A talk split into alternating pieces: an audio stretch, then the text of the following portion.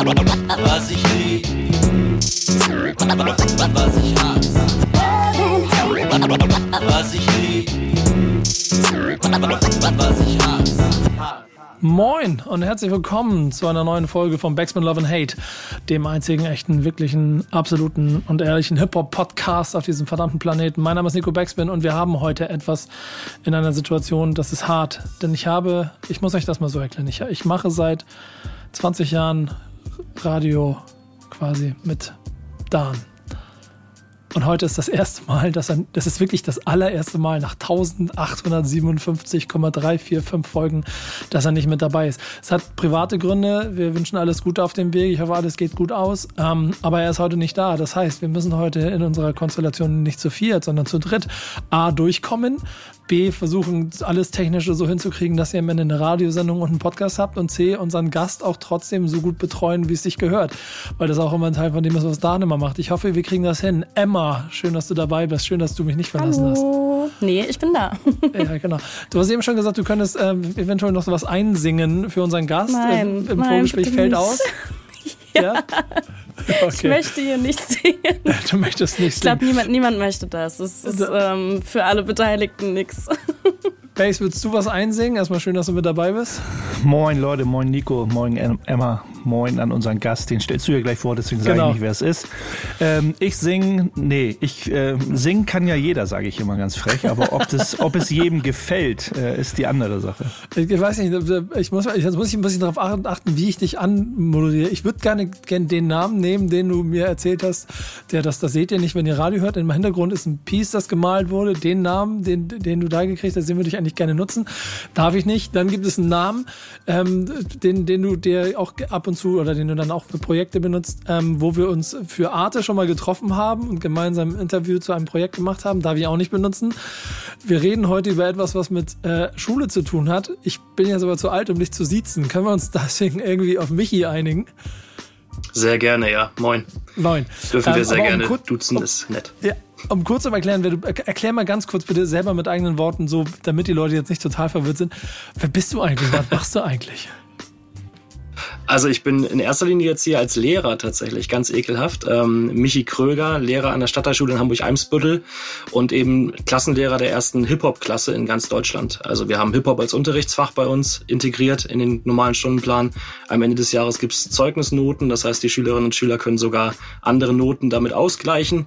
Und ich glaube, das ist das Novum, weswegen ich hier sitze. Die ganzen anderen Namen spielen hier heute ausnahmsweise keine Rolle. Da legst du auch sehr viel Wert drauf, ne? Wir müssen auch darauf achten, dass wir uns hier gut benehmen. Ich hätte nämlich auch gerne eine gute Note im Hip-Hop. Ey, mal ganz ehrlich, du musst auf jeden Fall ein bisschen mehr über dieses Projekt erzählen, denn ich, ich, ich, es ist einzigartig, ne? In Deutschland, oder? In Deutschland ist tatsächlich im Moment noch einzigartig. Ich hoffe, dass es relativ bald Nachahmer findet. Würde mich freuen, wenn das ein bisschen mehr gemacht wird. Es wird ja in den letzten Jahren schon immer mehr in Workshop-Arbeit gemacht, in Schulen, im Hip-Hop-Bereich und da ist sehr, sehr viel passiert. Aber halt so als richtiges Schulfach gibt es das offensichtlich in anderen Ländern schon. Also in Niederlanden ist es mir bekannt, dass es tatsächlich schon integriert wurde. Aber in Deutschland gibt es jetzt das zum allerersten Mal bei uns in der Klasse. Da hätte ich, da hätte ich gleich mal äh eine Frage. Also es, es, hat ja sehr viele Hürden nehmen müssen, dass es zum Pflichtfach oder ja zu einem Schulfach wurde. Jetzt äh, wie viele Hürden? Ich glaube, da müssen wir jetzt erstmal äh, nicht drüber sprechen. Aber wie viel Zeit hat das denn angenommen? Du hast das sehr intensiv verfolgt und mit sehr viel Leidenschaft, dass es sowas zum Pflichtfach wird. Also jetzt gehe ich mal davon aus, dass du dich da wirklich reingekniet hast. Aber trotzdem, wie von zeitlicher Form her, wie lange hat das gedauert, bis das äh, bis sozusagen die Schulklasse Schulklasse das Fach, das Unterrichtsfach sozusagen gestanden hat, dass man da auch sagen konnte, jetzt geht's los. Also erstmal ganz wichtig ist tatsächlich, dass es kein Pflichtfach ist, sondern dass es nur für die Klasse, die es gewählt hat, dann zum Unterrichtsfach geworden ist. Für die ist es jetzt Pflicht. Aber ich glaube, es ist nicht zielführend, so ein Fach dann für alle Schülerinnen und Schüler irgendwie von oben aufzuzwängen. Ähm, das heißt, die Klasse, die es jetzt gewählt hat, das sind 23 Schülerinnen und Schüler, die ich betreue, die haben ganz normal alle anderen Fächer auch und zusätzlich eben vier Stunden in der Woche dieses Hip-Hop-Fach dazu. Ich habe selber an der Schule, jetzt bin ich über zehn Jahre schon tatsächlich tätig und in den letzten zwei bis drei Jahren habe ich es intensiv wirklich versucht, dieses Fach zu integrieren integrieren und an den, an den Standort zu bringen. Und es hat natürlich die klassischen Hürden von Klischees und von Vorurteilen, die man erstmal so kriegt. Also es wurde lange Zeit darüber gesprochen, ob ich das Ganze nicht einfach Sportklasse nennen könnte, weil da würde man ja tanzen oder ob ich nicht einfach eine Kunstklasse machen könnte, weil die würden ja malen. Und ähm, der letzte Stand war tatsächlich dann auch, dass ich die Klasse machen darf, wenn ich sie nicht Hip-Hop-Klasse nenne. Und das war so ein bisschen das, der Deal, weil ich glaube, dass bei der Behörde mit Sicherheit der ein oder andere immer noch ein bisschen Probleme mit dem Namen hat. Und ich habe den Deal dann verweigert und habe gesagt, also entweder mache ich die Klasse und sie heißt Hip-Hop-Klasse oder ich mache die Klasse nicht. Und jetzt mache ich die Klasse. Ist aber schon traurig dann, Krass. ne, Nico? Ja. Oder mit, mit über die Jahre, du kriegst das ja auch mit aus erster Hand oder wenn man jetzt so die, die Rap-Szene betrachtet und natürlich spielt in der deutschen Rap, in der weltweiten Rap-Szene, Hip-Hop-Szene irgendwie der Gangster-Rap eine große Rolle. Äh, Und dass natürlich denn der Gangster-Rap als, als Schra- Schranke, Barriere dazu dient, das eben nicht so, weil eine Hip-Hop-Klasse gerne gesehen wurde am Anfang, bis man wirklich den Mund sich fusselig redet und mit Leuten äh, versucht, sie zu überzeugen, dass Hip-Hop doch eher eine positive Sache ist und nicht irgendwie nur der Drogenverkauf auf der Straße. Ey, den, den, den Ball kann ich gleich hier weitergeben. Dieses mit Hip-Hop-Klasse, nicht Hip-Hop-Klasse ist ja auf jeden Fall auch ein Grund dafür, dass Hip-Hop negativ konnektiert ist. Ähm, ähm, und das, was du hier machst, gibt ja die Essenz des Guten aus dieser ganzen Kultur, die wir, deswegen sitzen wir hier, deswegen gibt es dieses Format, deswegen treffen wir uns regelmäßig.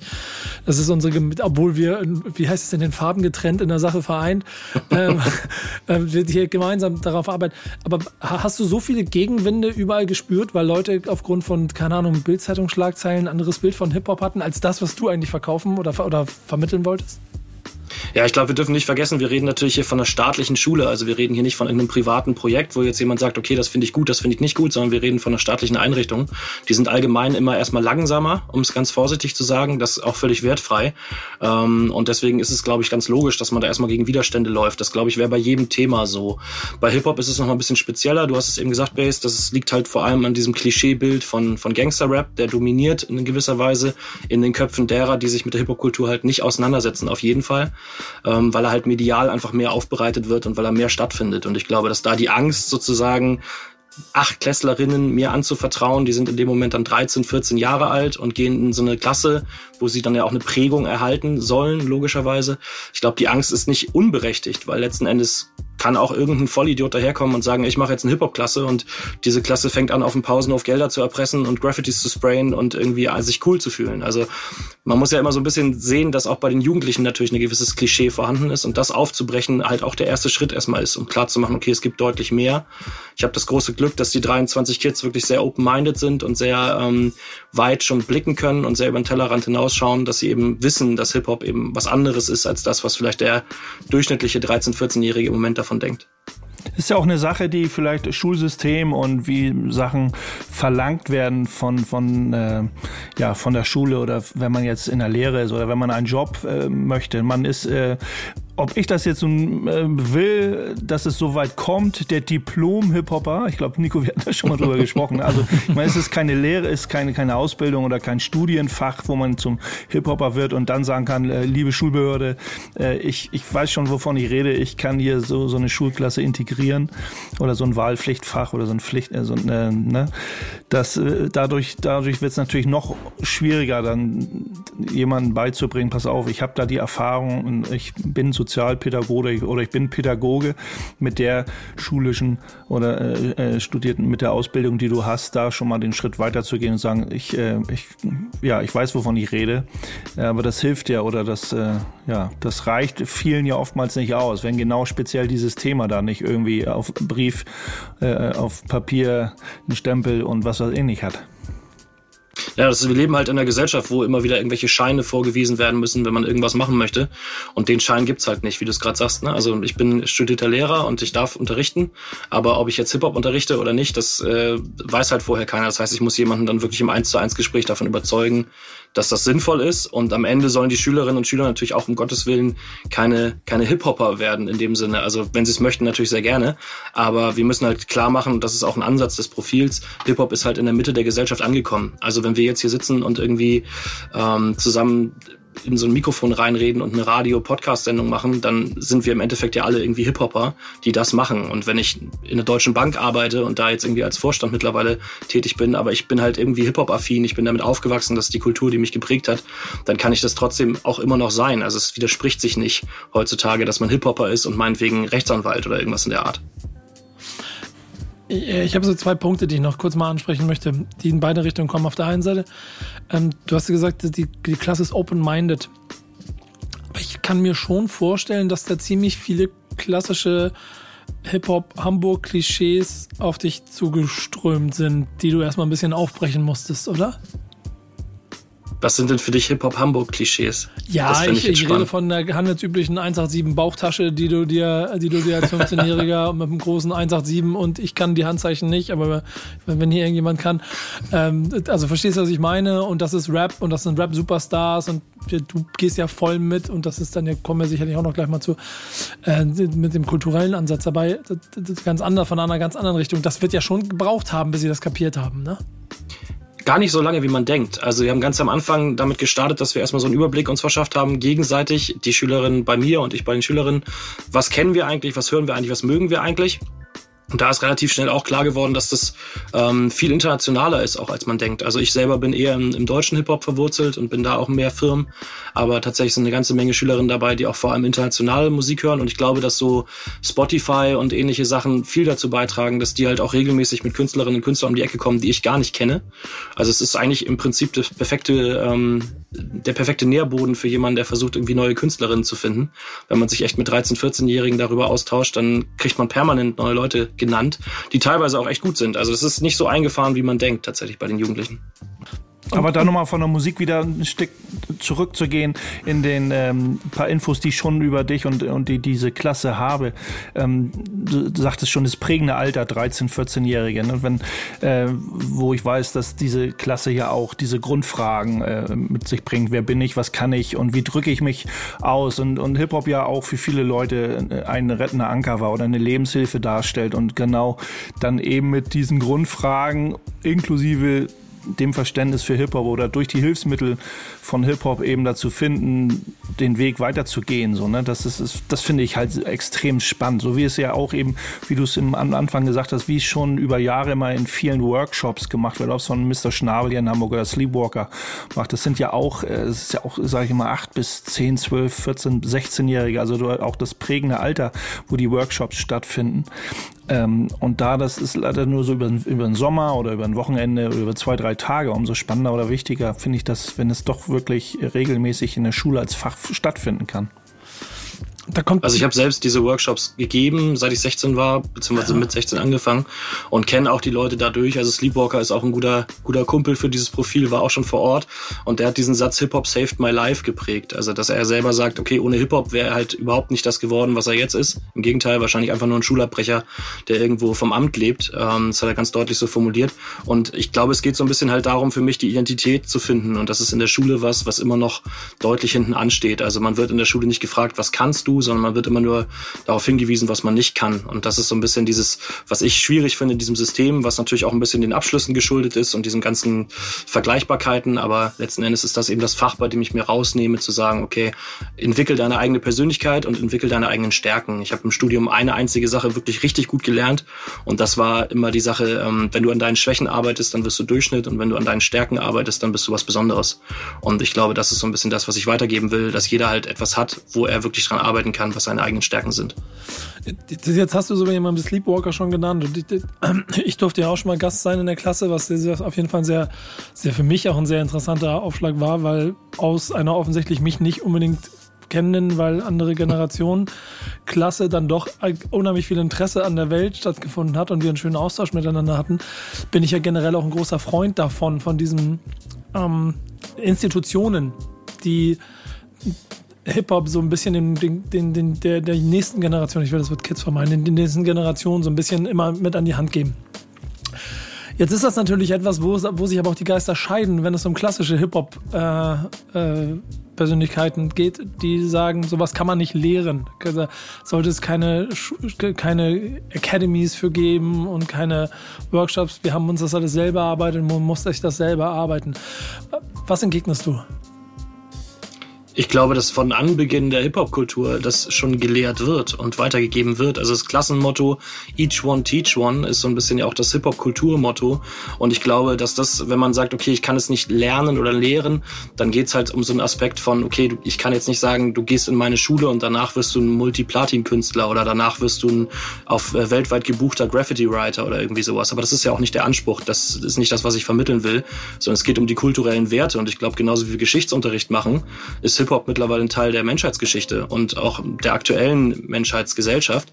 Und insofern ist es, finde ich, wäre es völlig wahnsinnig, das außen vor zu lassen. Gerade weil es eben für Jugendliche auch ein Andockpunkt ist und ein Vehikel sein kann, mit dem man ganz andere Werte und Mittel ähm, vermitteln kann, wo es um Selbstbewusstsein geht, wo es um Toleranz geht, wo es darum geht, irgendwie Sachen zu hinterfragen, nicht irgendwie der einen Meinung hinterher weil gerade Hip-Hop ist eben so divers und so vielfältig, dass man es wunderbar zeigen kann, dass es eben ganz unterschiedliche Wege gibt, auch fürs eigene Leben. Und deswegen das nicht zu lehren, wäre meiner Meinung nach ein großer, großer Fehler, weil man ein, ein riesiges Feld auslässt, auf dem man sehr viel herausholen kann.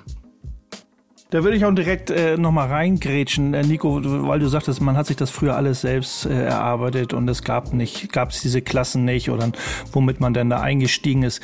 Das würde ich tatsächlich auf gewisse Art und Weise tatsächlich verneinen, weil diese, diese Klassen beziehungsweise dieses, dieses Treffen, also diese Corner, die es früher gab, von Day One an, also vom, vom Tag eins Hip-Hop-Kultur, wo man sich getroffen hat, also in Deutschland ja wir auch, wir hatten auch unseren Corner, das hat man auch von den Amerikanern übernommen. Sie hatten unseren Corner, wir haben uns ausgetauscht, wie eine, wie eine Schulklasse, wir haben uns regelmäßig jeden Samstag getroffen, haben uns ausgetauscht. Wir waren, wir, wir waren 10 bis 30 Leute, waren wir an unserem äh, wöchentlichen Corner und haben uns da gegenseitig Skizzen hin und her gezeigt, gemeinsam, gemeinsam äh, gezeichnet, äh, sind losgezogen ähm, und haben uns einfach ausgetauscht und haben, haben die Kultur für uns ge gegenseitig groß gemacht, uns gegenseitig geteacht. Äh, so natürlich hatten wir und natürlich waren die älteren Hasen auch dabei oder zu denen man hochgeschaut hat, wo man sagt, das waren so unsere Lehrer in der Hinsicht, von denen man sich was abgeguckt hat. Und das ist darum geht's ja. Es geht ja nicht um beiden. Wenn du ein Beiter bist, dann beidest du die ganze Zeit. Aber wenn du fängst an, jemanden nachzumachen, zu kopieren, um dann daraus auch deine eigenen, deinen eigenen Stil zu kreieren. Und äh, ich glaube, das, das ist gar nicht so weit davon entfernt, das jetzt in so eine Regel, ja, in, in, ja, in, in diese Schulform zu packen, wie es schon vor 30 Jahren war. Was mache ich am Ende mit Hip-Hop im Zeugnis? Also da steht, da steht dann quasi da Mathe steht eine 5, Profil. Hip-Hop Hip -Hop 1. Oder? Ja, das ist nicht unwahrscheinlich, dass das so steht. Ähm, nein, also es steht eine Profilnote. Es ist bei uns an der Schule so, dass die Schülerinnen Profile wählen in Jahrgang 8 für drei Jahre, 8, 9, 10. Und ein Profil ist eben dieses Hip-Hop-Profil jetzt. Das ist das Neue. Normalerweise gibt's die gängigen Profile, die man so kennt und die man sich vorstellen kann im Schulsystem. Da geht's dann um Sprachen oder um Theater oder um Naturwissenschaften oder um irgendwas anderes in der Art. Irgendwas, was halt ein normal existierendes Fach erweitert. Und Hip-Hop ist eben das komplett neue Fach, was dann dazukommt. Ähm, tatsächlich ist es eine Zeugnisnote, mit der ich meinen Abschluss im Endeffekt aufhübschen oder tatsächlich auch ähm, verhauen kann. Das ist eher unwahrscheinlich, aber es, auch das wäre theoretisch möglich. Ähm, das ist auch für mich das größte Problem an der Sache, muss ich ganz ehrlich sagen, weil auf der einen Seite macht es natürlich das Ganze sehr offiziell und es ist schön, dass es diese Anerkennung hat. Auf der anderen Seite ist Hip-Hop eben, und das muss man auch klar, weiß ich, dem bin ich dessen bin ich mir bewusst, etwas, was man ganz schwer benoten kann. Das ist, ähm, wie soll man das benoten? Also es hat ja so ein bisschen was von, von Kunst, ähm, Noten geben, wo man sagt, okay, du hast dir da jetzt wahnsinnig toll was irgendwie ausgedacht, aber wie soll ich das wirklich subjektiv ist es immer? Also ich, ich kann es nicht objektiv benoten. Deswegen geht es bei mir in den Noten hauptsächlich um die Frage nach Engagement, die Frage nach ähm, eigenem Einsatz und ähm, eben solchen Sachen klischeemäßig wie ist die Mappe, die dann abgegeben wird. Also wir schreiben keine Klassenarbeiten, sondern wir geben halt Mappen ab nach mehreren Monaten, wo man dran gearbeitet hat, ist die vollständig. Also ganz blöd eigentlich. Aber letzten Endes ist es die einzige Möglichkeit, wirklich eine, eine klare Note daraus zu filtern, weil das eigentlich eine Schwierigkeit ist. Wie kann man etwas so Persönliches wie Hip-Hop eben dann letztendlich benoten? Das ist auf jeden Fall ein Problem. Aber gut, dass es da ist. Also, wen ich seit einer Viertelstunde nicht mehr gehört habe, ist die liebe Emma. Emma, Warum eigentlich? Also, ich hab- warum eigentlich nicht, Emma? Weil ich, ich habe euch viel, so, oder? ja, ich habe so zwei, dreimal irgendwie was versucht und dann wart ihr schon immer drüber. Ich so, okay. Ich, Also mich Emma- vielleicht, ich muss mich auch melden. anfangen zu melden hier. Ja. Ja, ich habe schon gemerkt. hättest du, Emma, Ähm. hättest du, hättest du das Fach gewählt, hätte, würde die Hip-Hop-Klasse in deiner damaligen Schule, hätte sie dort stattgefunden? Ey, ich- ehrlicherweise bist du ja am nächsten dran von der Entscheidung. Ja, stimmt. Bei mir ist gerade mal fünf Jahre her, glaube ich. Irgendwie, ja, vier, vier sogar nur. Ähm, ja, auf jeden Fall. Also ich hätte das damals mega cool gefunden. Ich habe ja tatsächlich selber auch mal so einen ähm, Hip-Hop-Workshop gegeben bei uns in der Schule, ähm, in der, als ich in der elften war, glaube ich, ähm, so zwei, drei Tage lang.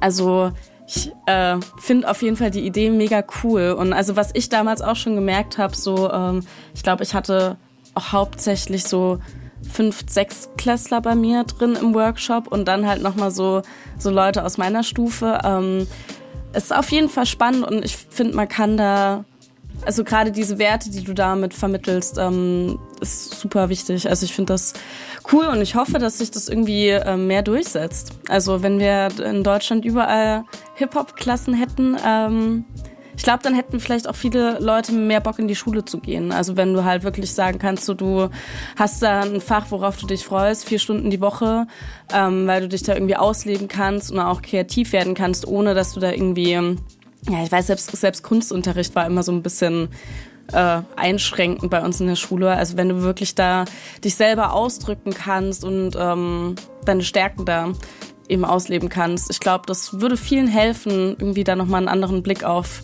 Thema Schule auch zu bekommen. Also, Also- richtig cool. Die Hip-Hop-Klasse wird also nicht geschwänzt bei dir, Michael. Ey, Passiert das- das- tatsächlich sehr selten, ja. Das Da wollte ich gerade sagen, das, das, wie passiert das? So, also sind die alle da? Naja, also die sind grundsätzlich erstmal alle relativ oft da mittlerweile. Das äh, liegt auch ein bisschen daran, dass wir, also ich bin als Klassenlehrer sehr viel in der Klasse auch aktiv, auch in anderen Fächern und das ist ähm, tatsächlich ein zusammengewachsenes Team mittlerweile. Das kann man, glaube ich, als Fazit jetzt nach dem ersten Jahr schon ziehen, dass dieses Fach wahnsinnig dazu führt, dass die Schülerinnen und Schüler zu so einer Einheit zusammen sch- verschmelzen, auch mit mir irgendwie und dass es ein ganz anderer Zusammenhalt ist untereinander. Also ich wüsste jetzt nicht von aktiven Schwänztätigkeiten im Moment. Also ich glaube, die Leute, ähm, die in der Klasse sind, gehen gerne zur Schule im Moment. Und das ist, glaube ich, erstmal das Wichtigste, was man an der Stadtteilschule in Hamburg vermitteln kann. Wenn da Schülerinnen und Schüler gerne zur Schule gehen, dann hat man eigentlich schon gewonnen. Also dann ist alles andere passiert automatisch. Aber das ist ja genau der Punkt. Ne? Also multikulturelle Hintergründe, soziale Hintergründe, verschiedene Klassen, also ne, verschiedene Klassen sozusagen. Der, der, die Schüler ne, kommen alle aus verschiedenen Bereichen. So, ne? Das ist so umso schöner zu hören, dass da so eine Gemeinschaft äh, wächst und zusammenfindet. Und das ist im Endeffekt ja Hip-Hop. Also das muss man ja ganz klar sagen. Das ist ja genau das, ähm, was die Kultur im Endeffekt geprägt hat. Und natürlich kommt es in, ursprünglich aus gewissen Schichten, aber es ist mittlerweile so breit gefächert und so ähm, durch die ganze Gesellschaft durchzogen, dass wirklich jeder davon abgeholt werden kann und auch jeder damit irgendwie seinen Teil picken kann, mit dem er was anfangen kann. Ich finde es sehr, sehr spannend. Du hast, du hast ähm, ja schon eine ganze Reihe an Gästen da gehabt. Kannst du mal kurz erzählen, wen du alles da hattest und wie die auf das Projekt reagiert haben? Also wir hatten ja vor allem Nico Backspin da, das war ja die größte Ehre ähm, für die ganze Klasse. Tatsächlich haben wir uns möchte vorher ich ganz diese, gerne so diese betonen, inklusive derjenigen, die du jetzt sonst noch so kommen. Ja, jetzt kommt ja, wenn du mir das per PayPal schickst, wie abgesprochen, dann kommt jetzt kein anderer mehr. Sehr ähm, nein, also wir haben, wir haben natürlich in Hamburg angefangen. Wir haben mit Beatboy Dallas jemanden, der für Deluxe Kids gearbeitet hat, mit dem ich auch zusammengearbeitet habe, im Esche Jugendkunsthaus in Altona die ersten Workshops gemacht habe für die Klasse. Ähm, Sleepwalker von Anfang an mit dabei, der auch einen Beat für die Klasse jetzt schon produziert hat, für den Klassensong, den wir aufgenommen haben. Ähm, wir haben dann hier aus Hamburg D-Flame, also aus Hamburg indirekt, aber mittlerweile D-Flame gehabt, der auch speziell so über die Anfänge der Hip-Hop-Kultur in Deutschland wahnsinnig viel und spannend erzählen kann, der auch ein, ein Typ ist, so, der auch bei den Kids in einer gewissen Weise bekannt ist, dann noch für die Connection eben zu gewissen anderen Gruppen. Ähm, wir sind dann in Berlin gewesen, haben da unter anderem Silla besucht in seinem Studio, haben da aufgenommen, ähm, haben Kitty Cat getroffen, Young Crime, jemand aus Hamburg, mit dem ich auch schon relativ viele Jahre zusammenarbeite. Und ähm, jetzt zuletzt eben die große Ehre, dass Torch uns besucht hat und äh, gleich von sich aus gesagt hat, er möchte gerne irgendwie wirken, er möchte gerne was machen mit dieser Klasse. Und ähm, wir haben uns dann darauf geeinigt, dass er ab sofort als Pate für diese Klasse fungiert. Also er hat die Patenschaft übernommen für die erste Hip-Hop-Klasse in Deutschland. Das finde ich absolut folgerichtig, wenn man von dem Pionier des deutschen Hip-Hop letztendlich spricht, dass er dann eben auch auf dem Gebiet weiterhin mit an dieser Pionierarbeit arbeitet und äh, mitwirken kann. Ähm, und das sind so Leute, wo ich sagen muss, okay, auf der einen Seite, viele von denen sind für die Kids erstmal nicht direkt ähm, präsent. Das sind nicht unbedingt Leute, wo, wo jetzt ein Kapital Bra durch die Tür kommt und die Kinder alle ausrasten, sondern es ist, ist schon so, dass die dann erstmal sagen, okay, Moment, jetzt, was ist das hier, wer ist das hier? Aber Nico hat es ja eben schon beschrieben. Also die sind sehr, sehr offen, sehr, sehr interessiert und äh, gehen dann über so eine Frage-Antwort-Runde daran und versuchen erstmal rauszufinden, okay, wer bist du, was, was willst du von uns?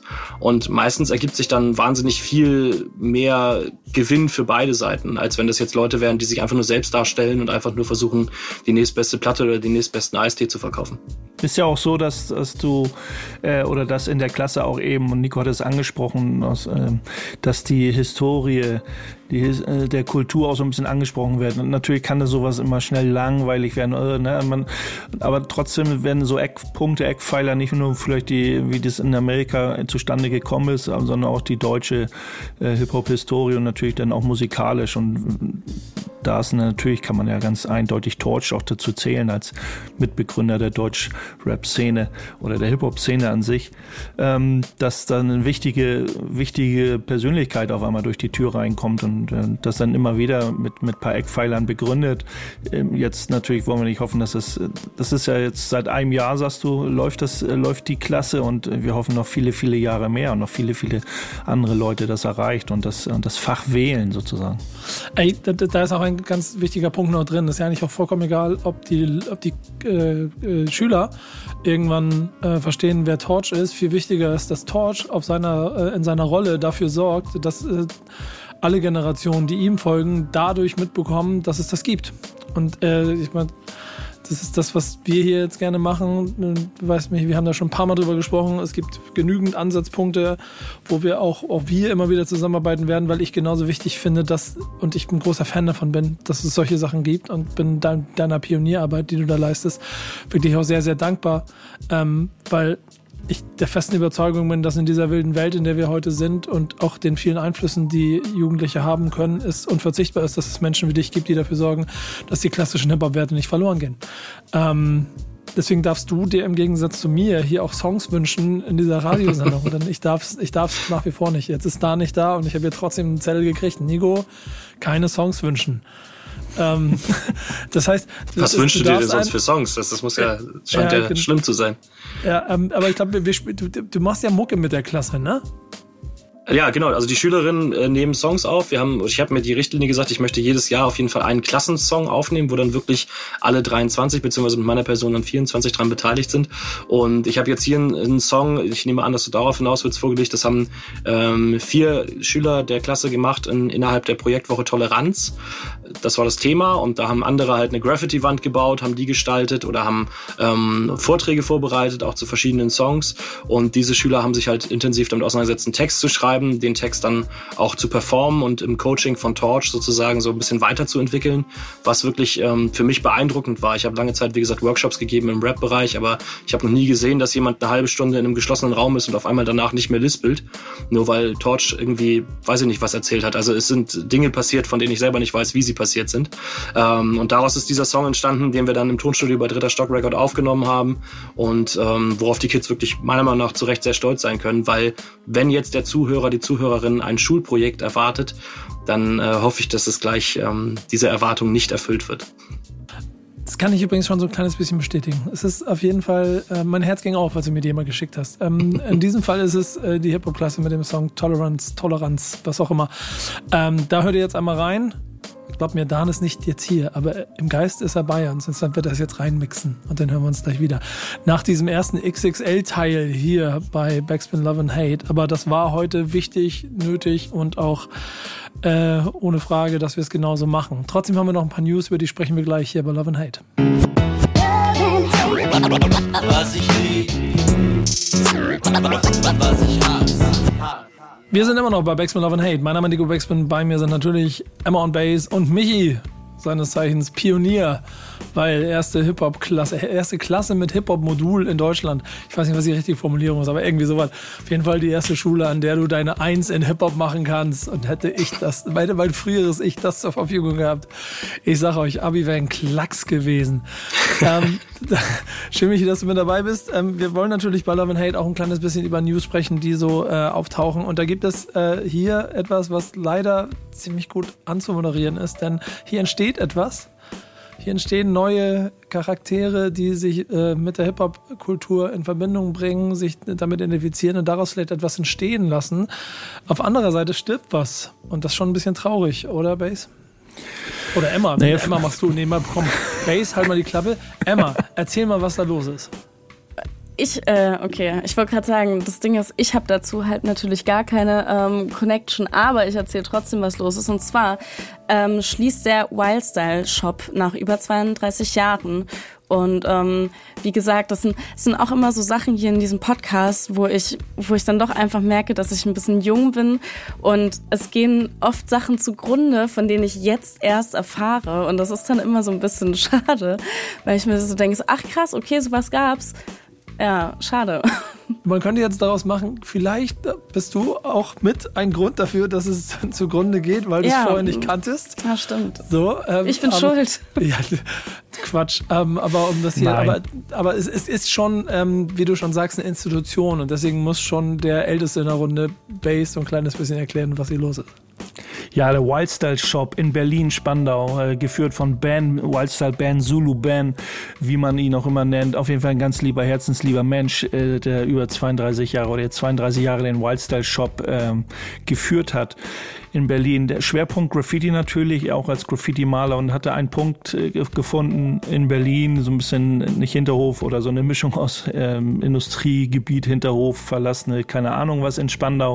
Auf jeden Fall ähm, dann Hall of Fame gehabt und hat äh, den Entschluss gefasst, dass er nach 32 Jahren den Shop an den Nagel hängt, um, jetzt ist Phoenix aus der Asche eben, um eben sich äh, hundertprozentig seinem Verein Sprühlinge äh, e.V. Äh, zu widmen, seine ganze Zeit. Da geht es eben darum, äh, die Jugendarbeit zu fördern. Und ähm, das, da sind wir natürlich wieder bei äh, Michi und sein, seiner Schulklasse. Und als ich das gelesen habe, ist natürlich immer traurig. Ich habe auch über die Jahre immer mal in dem Laden gewesen und es ist cool und ist wirklich so ein, ist halt so eine verranzte Ecke, äh, so typisch Hip-Hop, äh, wie man das gerne hat. Ähm, aber Ben hat in so einem Video-Statement bei Instagram eben auch gesagt, alle, die ihn kennen, wissen, dass es ihn in erster Linie schon immer seit Tag eins um die Jugendarbeit geht. Also er hat, er hat seinen Shop gegründet, er hat Dosen verkauft, um auch in erster Linie Jugendliche zu fördern mit äh, in der Kunstrichtung Graffiti. Und ähm, da hat er halt gemerkt, dass es wohl an so einen Punkt kommt, wo es nicht weitergeht. Na, klar- könnte er weiter Sachen verkaufen, für die Graffiti-Maler weiter Dosen verkaufen, aber er kommt mit der Jugendarbeit, äh, mit seinem Wildstyle-Shop nicht weiter. Und dann hat er den Entschluss gefasst, eben den Shop, weil es keinen gibt, ne, Emma, wenn du möchtest, den Shop weiterzuführen in Berlin. Er sucht halt einen Nachfolger, er hat keinen Nachfolger, also muss er den Shop erstmal schließen oder den Laden schließen, inklusive den Online-Shop, ähm, um sich eben in dem Verein Sprühlinge e.V. Das ist ein äh, von einer Kulturbehörde gefördertes Programm, geförderter Verein, wo er sich äh, da eben auch den Kids annimmt und denen auch die Hip-Hop-Werte vermittelt und die äh, Graffiti, über Graffiti eben auch da äh, viel äh, Jugendarbeit leistet oder leisten wird in, in Zukunft. Ähm, Michi, Michi wart, wart ihr da?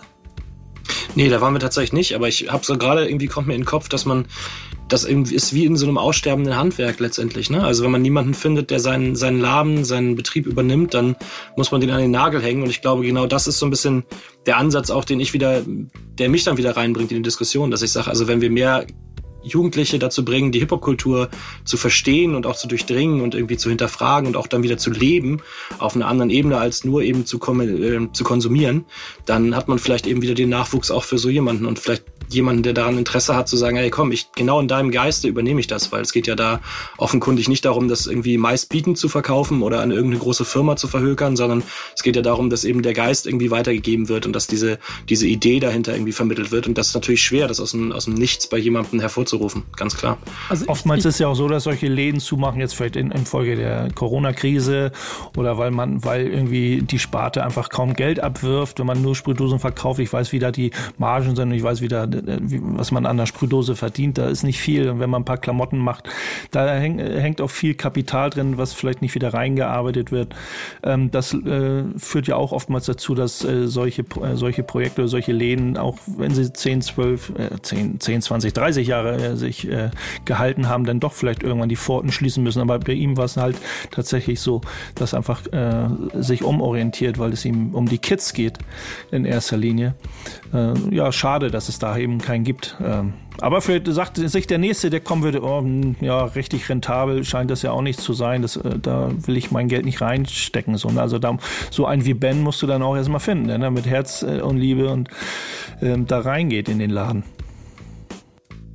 Ich glaube, in der Schulklasse von Michi wird es jetzt niemanden geben, der in den nächsten zwei, drei Jahren diesen Laden übernehmen kann. Aber ähm, Base, ich würde dich sehr dringend darum bitten, dass du mal connectest, denn ehrlicherweise bei dem, Michi, worüber wir auch immer die ganze Zeit sprechen, und das kann man ja mal sagen, wir sind, glaube ich, ehrlicherweise seitdem, also ich glaube, das erste Mal hast du mir von dieser Klasse vor drei Jahren erzählt, vier Jahren seitdem sind wir im Prinzip im Austausch darüber und ich versuche an jeder Stelle mal so ein bisschen dich zu unterstützen. Hier mache ich das auf jeden Fall gleich nochmal weiter auf. Äh, also A war Base, Base war noch nicht bei dir in der Klasse zu Besuch, ne? Muss er auch nee, tatsächlich auch noch nicht. Nee, Base, unbedingt. Bist herzlich eingeladen, Base. Base Oha. ab in die Schulklasse. ähm, nicht, dass deine, deine Kids alle traumatisiert werden von mir. Ja, da müssen nein. sie durch. Da müssen, das das habe ich auch durchgestanden. Ich, hab, ich hab das auch, ich hab, hab, bin auch durchgekommen, die werden das auch schaffen. Ähm, und dann ich erzähle ein bisschen vom Hip-Hop-Baum, Nico. Ja, genau. Erzähl ihm was vom Hip-Hop-Baum. Das finde ich eine schöne Sache. Du erzählst uns jetzt mal, welchen Song wir dafür ausgewählt haben, äh, um dieses Thema abzuschließen. Ja, äh, da sein Laden Wildstyle Shop heißt, habe ich äh, aus dem Soundtrack und dem gleichnamigen, äh, dem Film Wildstyle und dem gleichnamigen Soundtrack einen Song genommen. Grandmaster Cass, South Bronx, Subway Rap heißt das gute Stück, ein Oldschool-Klassiker. Den gibt es jetzt gemixt von, auch wenn er nicht hier ist, DJ Zwölffinger Dan. Und dann sind wir gleich nochmal da wieder bei. Hier, Backspin Love and Hate. Was ich lieb, was ich hasse. Weiter geht's hier bei Backspin Love and Hate mit Nico, Keim Dan, Emma und Bass. Aber dafür Michi und seine Hip-Hop-Klasse. Ähm, eine Sache wäre mir persönlich sehr wichtig. Wir haben ja schon geklärt, Base kommt vorbei. Ich freue mich auf die Fotos mit dem Hip-Hop-Hasen. Ähm, Base, Base hat so Buchstaben, mit denen er sehr, finde ich, sehr coole ähm, Bilder immer bauen kann. Ich würde mich freuen, dass du die vielleicht dann zu dem Termin mitnimmst und dann dem Hip-Hop-Hasen so seine eigenen Buchstaben machst. Ähm, dann ist es quasi wie ein Graffiti, nur aus fertig gemachten Buchstaben. Äh, jetzt ist das natürlich auch ein großer Bestandteil des, der Schulklasse, ne? Oder Michi? Also, also ja, du musst ja den Leuten klar machen, dass Hip-Hop nicht nur Rapmusik ist, ne? War das schwierig, den Graffiti nahezubringen? Tatsächlich nicht, weil ich ähm, immer relativ früh schon gemerkt habe, was ich kann und was ich nicht kann. Ähm, das ist mein großer Vorteil und ich kann überhaupt nicht sprayen. Ich kann auch nicht malen oder skizzieren oder sonstiges und ich habe mir ganz klar auferlegt, immer Profis mir zu holen, um die Unterstützung zu haben in den jeweiligen Elementen. Ich kann auch nicht tanzen, so wenn man mich sehen würde, dann wüsste man warum. Also ähm, das sind, ich bin sehr limitiert, was das angeht. Äh, ja genau, du Nico tanzt jetzt gerade sehr elegant. Nächstes ja, Mal kannst genau. du den Breakdance Workshop machen. Nein, also wir holen uns tatsächlich für die jeweiligen Elemente dann Profis und Szenekenner jeweils ran, die dann mit den Kids arbeiten.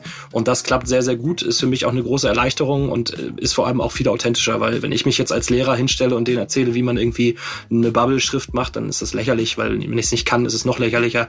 Und außerdem ist es immer schön, wenn es jemand von außen macht, der eben nachher keine Note gibt und nicht nachher sagt, Mensch, das war jetzt irgendwie eine 4 plus oder was auch immer, sondern der wirklich einfach nur der Sache wegen da ist.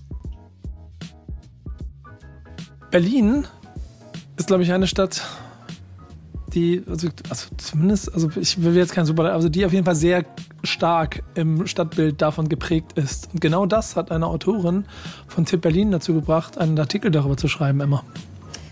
Ja, in dem äh, Artikel hat sie so ein bisschen die einzelnen Crews in Berlin beobachtet und auch sehr detailliert vorgestellt. Also es sind wirklich äh, ich glaube, über zehn Crews auf jeden Fall, die hier besprochen werden. Ja, auf jeden Fall über zehn Crews. Und ähm, ja, sie beschreibt da so ein bisschen, was die machen. Und ich fand es super spannend, weil, also ich glaube, recht viel davon kannte ich schon, aber auch ziemlich viel nicht. Also es war für mich auf jeden Fall eine, ja, sehr interessant, diesen Artikel zu lesen.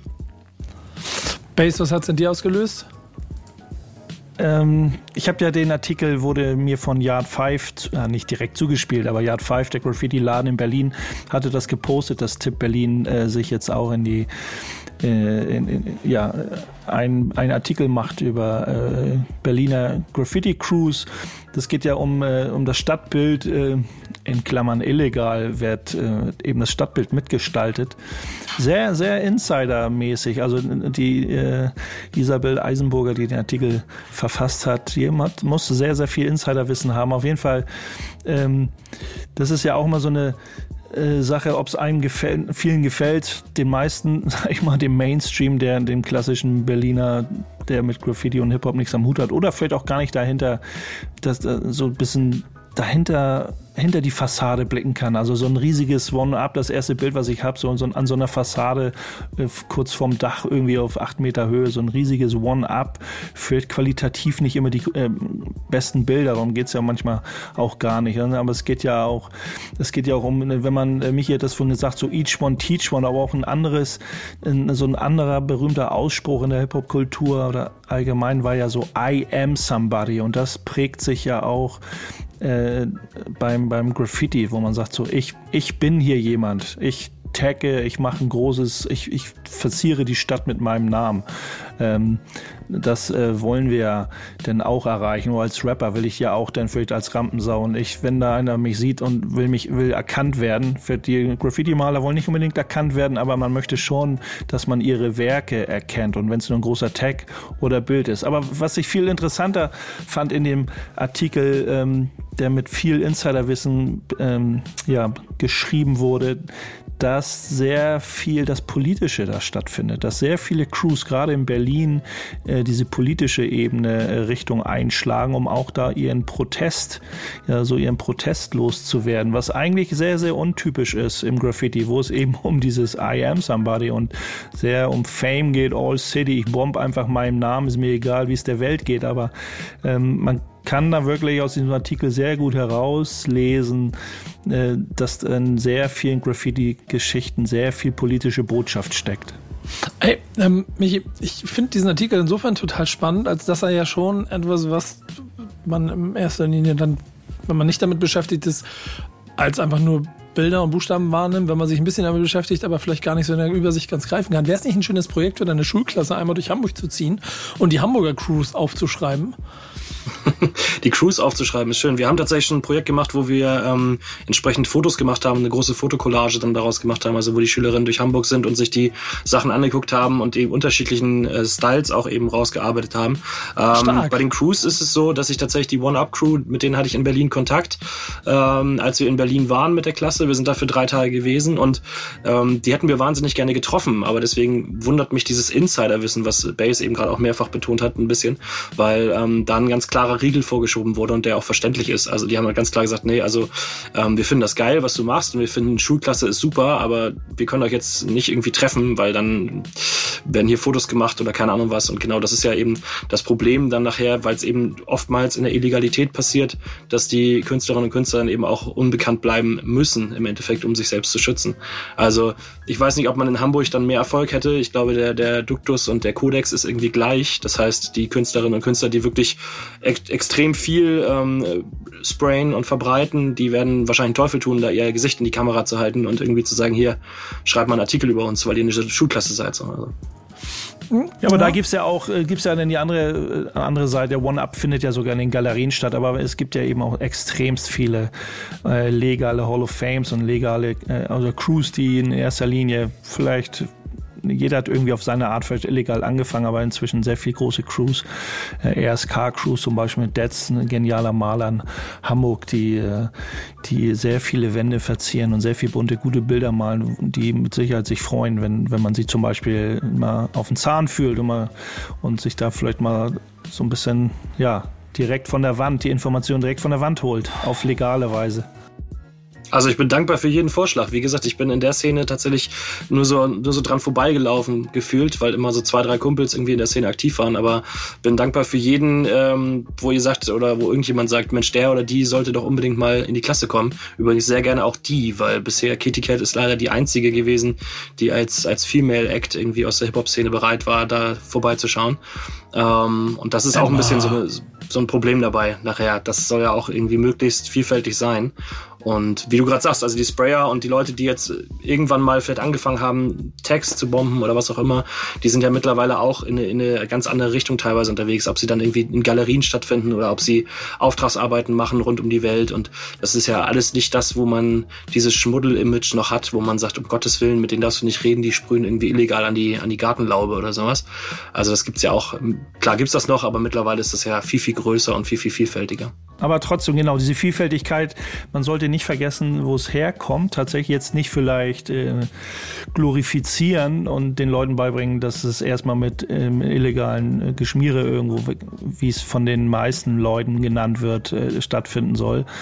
Aber man sollte schon, wenn man über die Kultur redet und den Teil auch beleuchtet, sagen, dass es äh, auch äh, die Illegalität ein großer, wichtiger Punkt ist. Also, also das illegale Sprühen oder Taggen. Ähm, aber natürlich wird nicht mit dem riesen Zeigefinger, aber Wege aufzeigen, dass es auch ohne Illegalität geht. Nicht, dass am Ende noch ein Holcar, Holcar irgendwie mit in die Note einfließt. Von der, Ida, der Ida Ehre Holcar. Der, der Ida Ehre. Ich glaube, man muss es immer so ein bisschen differenzieren. Also es gibt ja dann auch Gründe, warum es in der Illegalität stattfindet. Also was du gerade sagtest, diesen Zeigefinger, den kann man immer leicht schwingen und sagen, ja, das ist verboten, warum macht ihr das? Aber es gibt ja Gründe, warum es passiert und es gibt auch vor allem Gründe, warum in den letzten Jahren immer mehr auch legal stattfindet, weil eben auch Flächen zur Verfügung gestellt werden, weil eben auch gesellschaftlich eine ganz andere Anerkennung stattfindet, weil es eben in Museen, Galerien und so weiter stattfindet. Ähm, das heißt, ich glaube, dass, dass das relativ gut aufzuzeigen ist, wie in allen anderen Gesellschaftsbereichen und unseres äh, Lebens auch.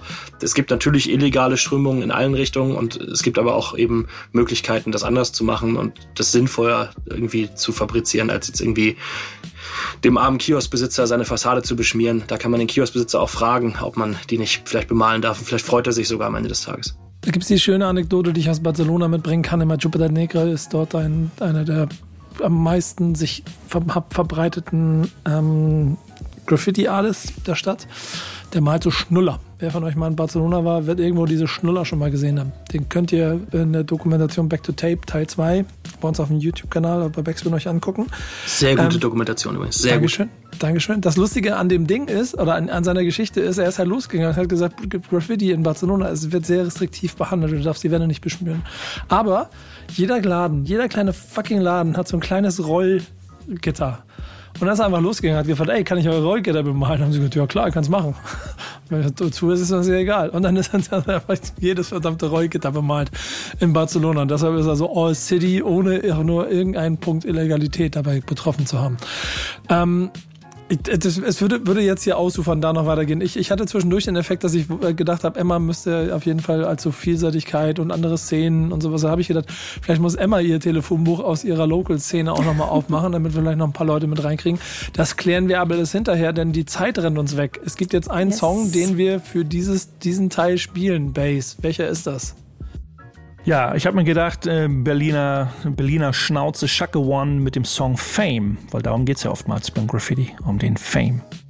Und ob das etwas wäre, was in den Hausaufgaben zwischen Emma und Bass landen würde, das wissen wir jetzt nicht. Wir hören rein, hören danach aber, was die Hausaufgaben waren und was die nächsten sein werden. Also gleich Zielgerade bei Backspin Love and Hate. Was ich lieb, was ich hasse. Wir haben ja noch eine Kleinigkeit bei Backspin Love and Hate. Dan ist nicht dabei, deswegen äh, sind wir heute nur Emma, Bass und Nico Backspin und unser toller Gast Michi äh, mit seiner Hip-Hop-Klasse. Folgt bitte dem Hip-Hop-Hasen auf äh, Instagram. Und ja, ich weiß, es klingt bescheuert, aber nein, macht es bitte, weil dann kriegt ihr mit, was da passiert. Falls ihr heute jetzt denkt, ich will doch keinem Hip-Hop-Hasen folgen. Nee, macht es Ich habe es in Hip-Hop-Klasse umbenannt, nur keine Sorge. Also Hip-Hop-Klasse reicht. Wenn man das ja. eingibt, findet man uns. Oh, nicht, ist nicht mehr der Hip-Hop-Hase jetzt Hip-Hop-Klasse. Nee, es war mir dann doch zu merkwürdig. Hip-Hop-Hase Phase immer wieder zu empfehlen. Das ist auch irgendwie, das kommt komisch. Du merkst ja gerade selber bei deiner eigenen Moderation. Folgt Hip-Hop klasse. Und jetzt hört euch an, was die Hausaufgaben waren. Emma, was hast du gekriegt? Äh, ich habe mir von Illflow ganz genau angehört, ähm, wurde mir wärmstens empfohlen von Bass und ähm, ja, ich muss sagen, hat mir ganz gut gefallen. Also es war lustigerweise bin ich, ich bin auch eher so ein Textmensch, dass ich sehr auf, auf Texte achte und da irgendwie auch nicht so ein Feeling für Beat oder sowas äh, ähnliches habe. Und da war es aber lustigerweise genau andersrum. Also mir ist zuerst der Beat aufgefallen, den ich äh, super schön fand. Ich glaube auch gerade wegen dieser Herbstzeit und das war so ein bisschen so, so ein ganz ruhiger ähm, und ähm, fast schon melancholischer Beat. Ähm, hat mir sehr gut gefallen, äh, textlich auch. Also ich ja, hatte eigentlich äh, Spaß mit dem Song. Hatte, hat so deine konnte der Song so deine emotionale Ebene knacken so ein bisschen. Er ist ja, ja sehr, ich, sehr, sehr, sehr, ja, also er, er, schüttet ja quasi echt sein, sein, sein Herz und Geist aus, ne, in dem Ja, Song. ich wollte schon sagen, es ist eigentlich ähm, für mich so, weil ich ja so eine melancholische Ader habt, auf jeden Fall. Ähm, ja, hat mich ehrlich gesagt auch überrascht, äh, so einen Song hier zu bekommen, der da so genau das bei mir getoucht hat, auf jeden Fall. Kurz, was war die Intention, Base? Was war die Intention? Weil er mich auch toucht. Also ich mag Ilflo, äh, auch durch sein für mich der stärkste äh, Double äh, Double-Time-Rapper des Landes in meinen Augen. Ähm, davon mal abgesehen, aber trotzdem sehr, sehr emotionaler Rapper auch. Und das mag ich gerne bei ihm. Und die Musik transportiert das auch. Eig ähm, eigentlich ist der, eigentlich ist der No-Brainer ja andersrum die Hausaufgabe gewesen, ne? Base, was hast du gekriegt? Ich habe Haze, kein Schlaf. Da wäre ganz kurz Frage, damit ich noch was zu sagen kann. Warum hast du den Song gewählt? Emma, ähm, für mich. Ihr habt, noch, ihr habt noch 40 Sekunden Zeit, ihr müsst jetzt schnell sein. Ja, tatsächlich, ähm, ich, ich fand den einfach gut. Also es war, war einfach nur so, der ist kurz davor rausgekommen und ich fand den, fand den nice. ich mag ihn als Gangster, so quasi Gangster-Szene-Rap. Ich bin, äh, ich, okay, er ist, er, er ist so hin und her, so ein Straßenrap-Song. Er ist so ein bisschen hin und her gerissen, äh, so wenn als kleiner Junge sozusagen komme ich gar nicht raus aus dem Game. Ich muss, ich muss Drogen verticken, aber trotzdem will er weg. Äh, kann für mich irgendwie so eine kleine Hymne werden. Irgendwie ist irgendwie so eine Straße, irgendwie so eine Straßenrap-Hymne auf mhm. irgendeine Art und Weise. Auch nicht unbedingt, dass es mich catcht, der Song. So musikalisch schon ganz cool, aber äh, hat irgendwie einen eigenen Flavor. So. Ja, ich glaube, jetzt haben wir noch 10 Sekunden Zeit. Es, äh, schön, dass du im Team Haze angekommen bist. Hausaufgaben sind schnell. Von mir Kreise von Kitana und Fusel. Und von Umse. dir? Nie wieder. Umse. Danke, Michi. Das war Wexman Love and Hate. Leute, bis bald, bis zur nächsten Folge. Tschüss. Peace. Was ich lieb, was ich hasse. Was ich lieb, was ich hasse.